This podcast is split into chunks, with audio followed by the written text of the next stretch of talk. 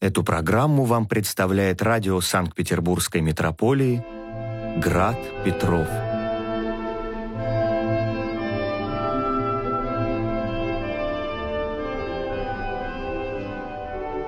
Слушайте нас в радиоэфире и на сайте graddefиспетров.ру.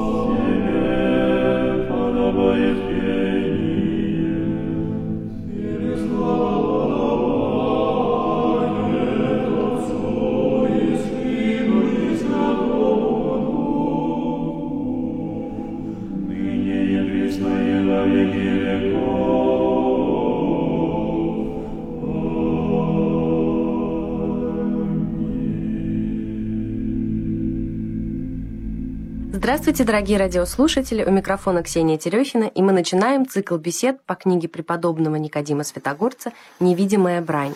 А помогать нам в этом будет настоятель Коневского монастыря игумен Исидор. Здравствуйте, отец Исидор. Здравствуйте. Начать наш сегодняшний разговор хотелось бы с необычного названия этой книги «Невидимая брань». Мы знаем, что многие из священных книг э, Ветхого и Нового Завета получают свое название от тех предметов, о которых они нас поучают или повествуют. Ну, например, вспомним название книга «Бытия», которая рассказывает нам о сотворении и всего сущего из несущего. Исход описывает исход сынов Израиля из Египта. Левит содержит устав священнодействия для колена Левитского. Каково же содержание и предмет изучения данной книги? Почему брань или битва? И почему невидимая? Отец Исидор. Когда священник крестит человека, то в молитвах чинопоследования крещения священник несколько раз называет крещаемого воином Христовым. То есть это говорит о том, что человек, принявший крещение, он как бы вступил в армию Христа, он стал его воином. Но, конечно же, у нас возникает вопрос, а с кем должен бороться этот воин? И вот Священное Писание, и в частности вот книга Никодима Святогорца, она говорит нам о том, что человек должен бороться прежде всего с собой – то есть прежде всего бороться с тем злом, с теми несовершенствами, которые есть в нем самом, со своей гордыней, со своей ленью, со своей агрессивностью. Конечно, есть враги внешние, которые тоже разрушают божественное мироздание, но это как бы уже такой второй бой. Это уже только после того, как человек победил сам себя, после того, как человек нашел в себе силы, чтобы исправить какие-то пороки, которые его одолевали, какие-то страсти преодолеть. После этого человек уже имеет какое-то право бороться и со злом внешним. Неправильно поступают те христиане, которые ищут врагов, ищут, так сказать, несовершенство вне себя прежде всего и совершенно забывают о том, что внутри самого человека находится очень много нечистоты, очень много несовершенства и очень много зла, которое порой овладевает нами и через нас выходит в мир. Поэтому воин Христов – это человек, который ведет неустанную борьбу прежде всего с самим собой. В Евангелии мы не найдем, к сожалению, каких-то методик, как бороться с собой. Там даны общие э, установки, скажем так, духовные. Там говорится о том, что нужно прощать врагов, нужно любить людей, нужно смиряться. Но как внутренне устроить, вот, собственно, методология, э, как себя сделать смиренным, как не, научиться не осуждать, как научиться жить ради других больше, чем для себя. Вот как раз э, этому и посвящена книга Никодима Святогорца «Невидимая брань», всем этим методикам совершенствования личности. Здесь, знаете, как просто ну, под микроскопом рассматривается все человеческое э, устроение душевное и телесное в том числе, и э, даются ну, просто ювелирной точности советы, как э, человеку справиться с самим собой. И вот в свете данной темы хотелось бы привести в пример одну цитату из книги преподобного Никодима. А, где он как раз и рассказывает о названии этой книги. Воины, ведущие борьбу в этой невидимой брани, как поучает книга, суть все христиане. Военачальником их изображается Господь наш Иисус Христос, окруженный и сопровождаемый тысячи начальниками и сто начальниками, то есть всеми чинами ангелов и святых. Поприще брани, бранное поле, место, где происходит самая битва, есть собственное наше сердце и весь внутренний человек – Время брани — вся наша жизнь. И необычно у этой книги не только название «Невидимая брань», но и вообще история создания данной книги. В вступлении мы можем прочитать, что книга была составлена другим лицом, неким мудрым мужем. Старый же Никодим, в свою очередь, только пересмотрел ее, исправил, что-то добавил, что-то вырезал наоборот.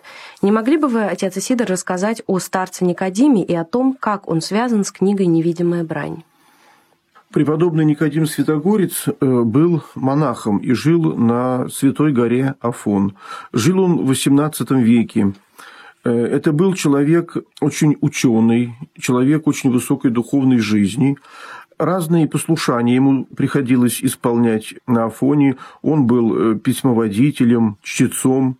Он, например, исполнял послушание, данное ему от митрополита Каринского Макария, редактировал и готовил к изданию рукописи добротолюбия, найденные в 1777 году в Отопецком монастыре.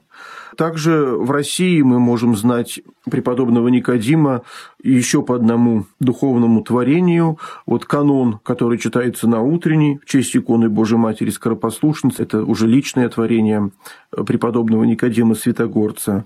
Ну и в данный момент то, что вот мы будем изучать книгу «Невидимая брань», это тоже некое такое переложение аскетических трудов. Подлинный автор неизвестен, и даже, может быть, это был не единственный автор, это был просто ну, набор каких-то писаний, каких-то а, рекомендаций. Это было несколько авторов, э, которые как бы со временем церковь утратила их имена, а преподобный Никодим собрал все это, снабдил цитатами, то есть там каждая богословская мысль подтверждается цитатами из Священного Писания и из трудов преподобных отцов. То есть он как бы вот обогатил этими цитатами, ну и литературно, скажем так, оформил эту книгу. И уже на русский язык невидимую брань переводил великий наш богослов, аскет, епископ Феофан Затворник. И если я не ошибаюсь, то в 1886 году эта книга появилась э, в России, была впервые издана. Это было интересное время. Дело в том, что вот XVIII век в русской церкви он был э, немножко, как бы мы были отброшены назад в богословском смысле, потому что после Петровские времена все учебники в семинарии как бы базировались на богословии католическом и даже протестантском.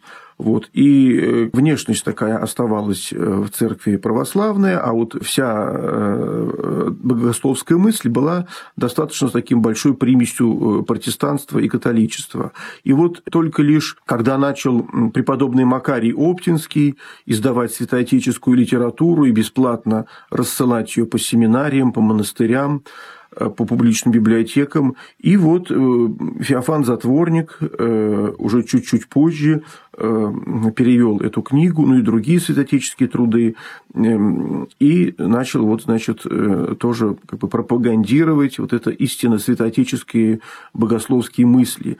И вот эту книгу сразу заметили, и читать ее стали не только Э, монахи, потому что для них это, конечно, для монахов это кладезь духовной литературы, э, но и эм, стали изучать и светские люди, брали благословение у своих духовников и действительно читали и восхищались и радовались этой книге, потому что ну, там такая глубина и э, такое скрупулезное изучение человеческой личности, которое полезно не только э, монашествующим, но и мирянам.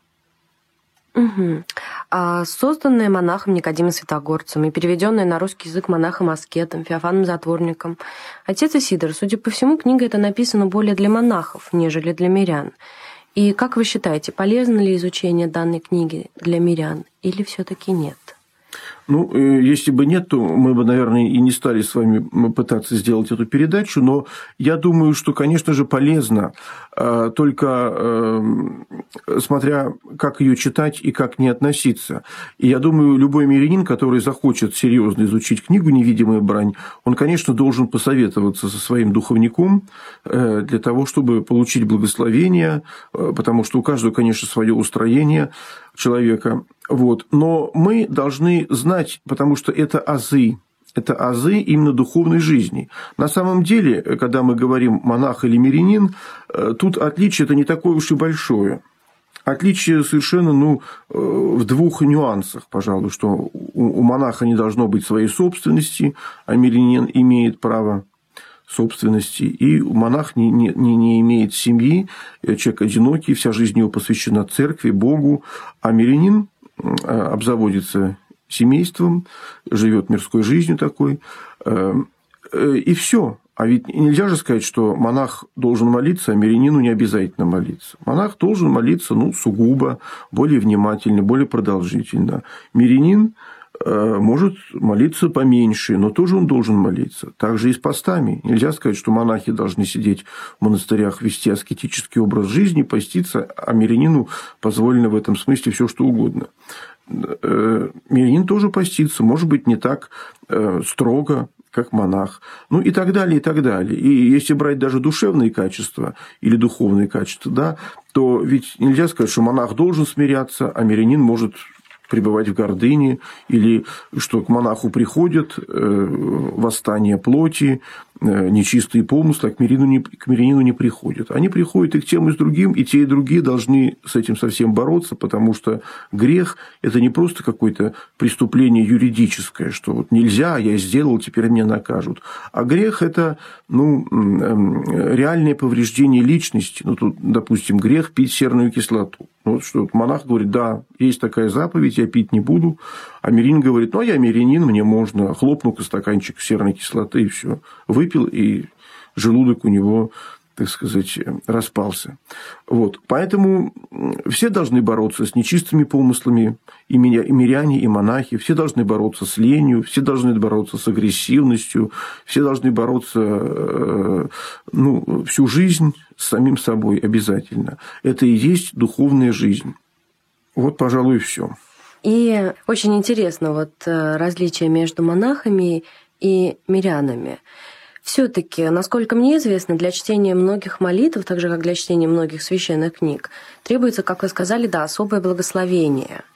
И вот обращаясь к этой книге, которая была написана монахом, насколько хорошо, ну, так скажем, с теологической точки зрения должен быть подготовлен человек для того, чтобы все-таки читать эту книгу, дабы не впасть в прелесть и не начать воспринимать то, что написано, не так, как нужно. Ну, я думаю, как-то, может быть, преждевременно говорить о каком-то теологической, о какой-то теологической подготовке вообще всех мирян, потому что э, такая задача как бы э, ставится вот в данной передаче. Мы как раз и пытаемся э, так интерпретировать этот духовный материал, эту книгу, чтобы э, люди могли это воспринять. И специально э, будем говорить какими-то простыми такими категориями и больше мирскими, нежели монастырскими, для того, чтобы люди могли понять и узреть смысл данного произведения. Вот я считаю, что э, если у человека внутри есть такая шкала ценностей достаточно правильная, то ему ничто не может повредить. Никакая музыка, будь то классическая, будь то музыка какая-то современная, там рок-музыка какая-то тяжелая, да, человек слушает, и дает внутреннюю оценку. Да, это произведение несовершенное, это произведение напитано какими-то страстями греховными. Человек читает любую литературу, и если у него правильная шкала ценностей внутри, он оценивает, да, это литература оккультная, но это не значит, что он прочитал оккультную литературу и сразу повредился.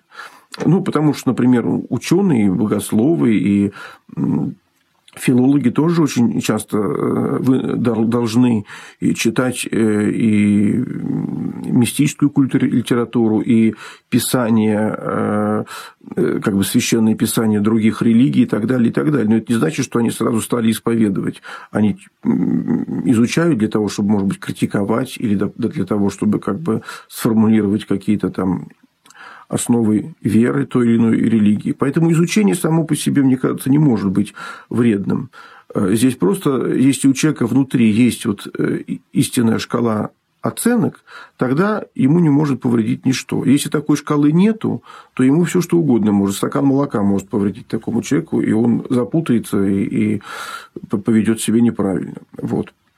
Э, я бы хотел еще сказать о том, что очень важно нам изучать вот эту книгу, потому что нам кажется, что мы все знаем. Вот мы так часто говорим о православности, о православии, чистоте православия, так часто критикуем инославных, э, ну и э, считаем, как бы, что мы в порядке, что ну, мы, мы воцерковились, слава богу, за 15 лет, которые уже прошли после того, как закончились гонения на церковь.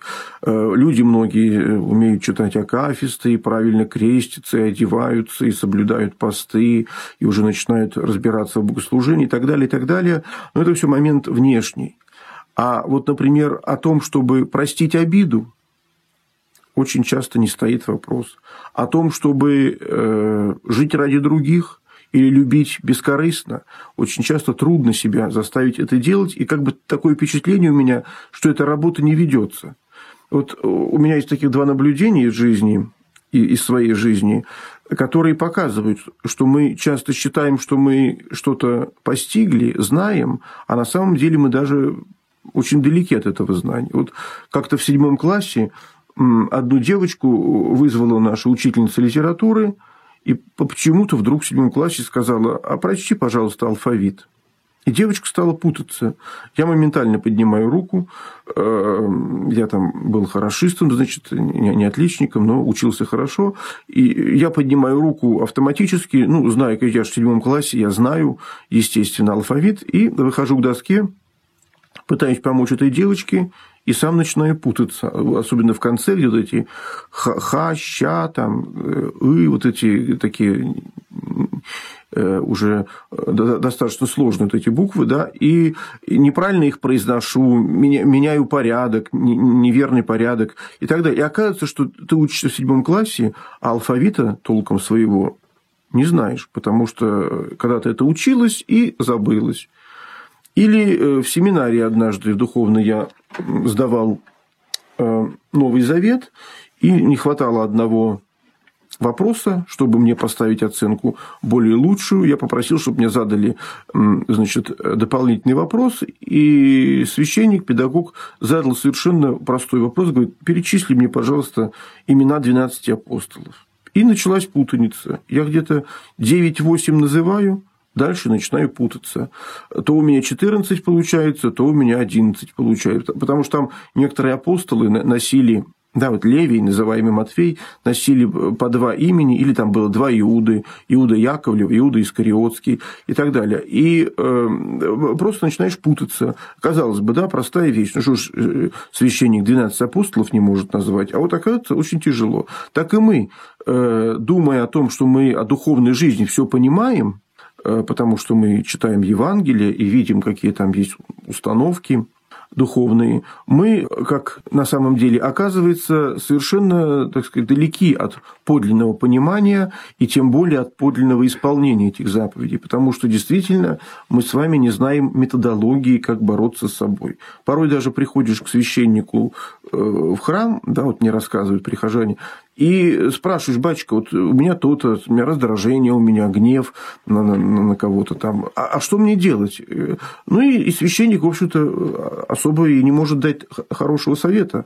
Ну, или говорит какие-то шаблонные вещи. Ну, вот читай канон покаянный, вот не ужинай, ложись спать и, так сказать, не поужинав, хотя в итоге потом физиология берет свое, и человек э, голодный становится еще более агрессивным. Вот. А в вот этих писаниях духовных преподобных отцов, и в частности в «Невидимой брани» Никодима Святогорца, есть просто конкретные методики, как бороться с собой, что нужно делать, как направлять ход своей мысли, как питать свое тело, какой себе сделать распорядок дня для того, чтобы достичь кротости, целомудрия, послушания и так далее, и так далее. Вот. Э, и это очень важно, э, потому что я считаю, что мы на сегодняшний день с этим отстаем. У нас очень много красоты, в церкви, и духовных песнопений, иконописи, прекрасное богослужение, литургика замечательная. Но у нас вот, э, в связи с тем, что был большой период отступления от веры целого народа, вот этих внутренних моментов, которые бы нам помогали стать христианами, порою нет. У нас все в основном такое бытовое, как бы. А вот именно как вот устроить свой дом, повесить лампадку на Пасху, яйца покрасить, какой надеть платок сегодня, черный или белый, и так далее, и так далее. Вот. Это важно, потому что, посмотрите, если изучать современные даже секты, которые пришли к нам, там ведь очень четкие есть методики, э, как человека заполучить как человека настроить на ту или иную духовную волну. У нас как бы это все на волю Божью полагается, на желание самого, самого человека, а вот эти методики не раскрываются. Такое впечатление, что у нас их нету. А они есть, они уже очень много веков у нас существуют. Просто они как-то либо забылись каким-то таким естественным образом, либо, что касается светского мира, они э, специально как бы замалчиваются.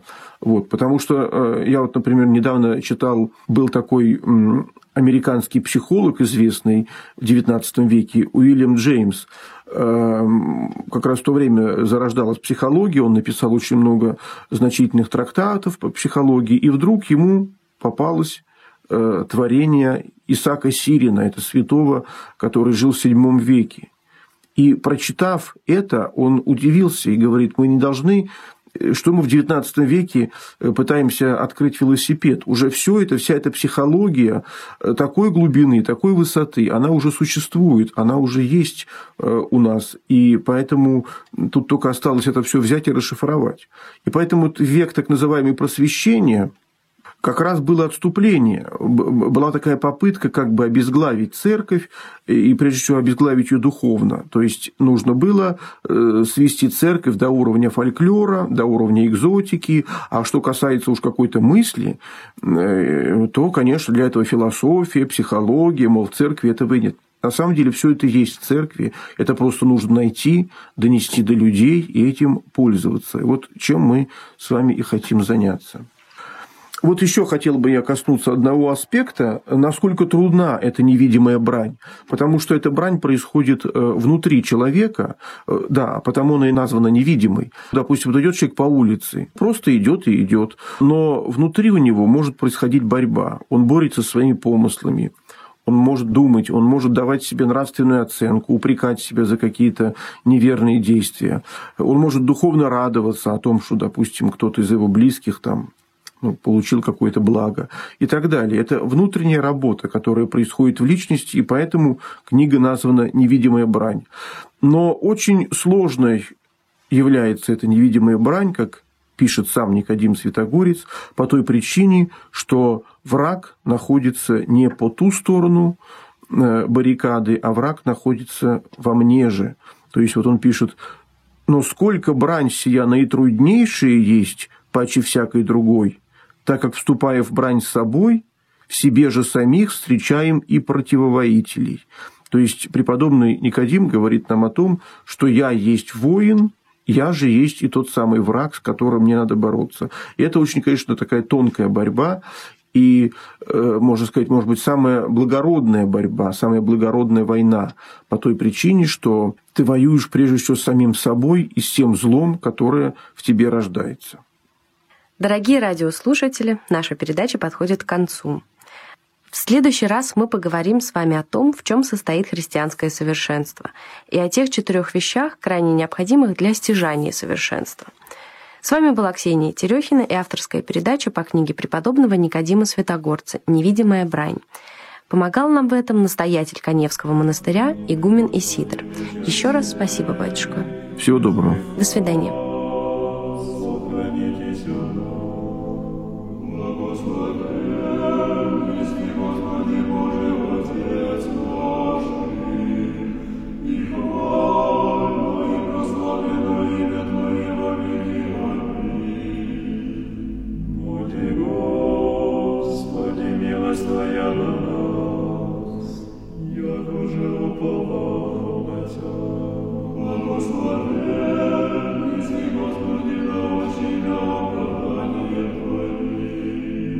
Благословен, если Владыка вразуми имя оправдание Твои. Благословен, если Святый просвети имя оправдание Твои. Господи, милость Твоя во веки.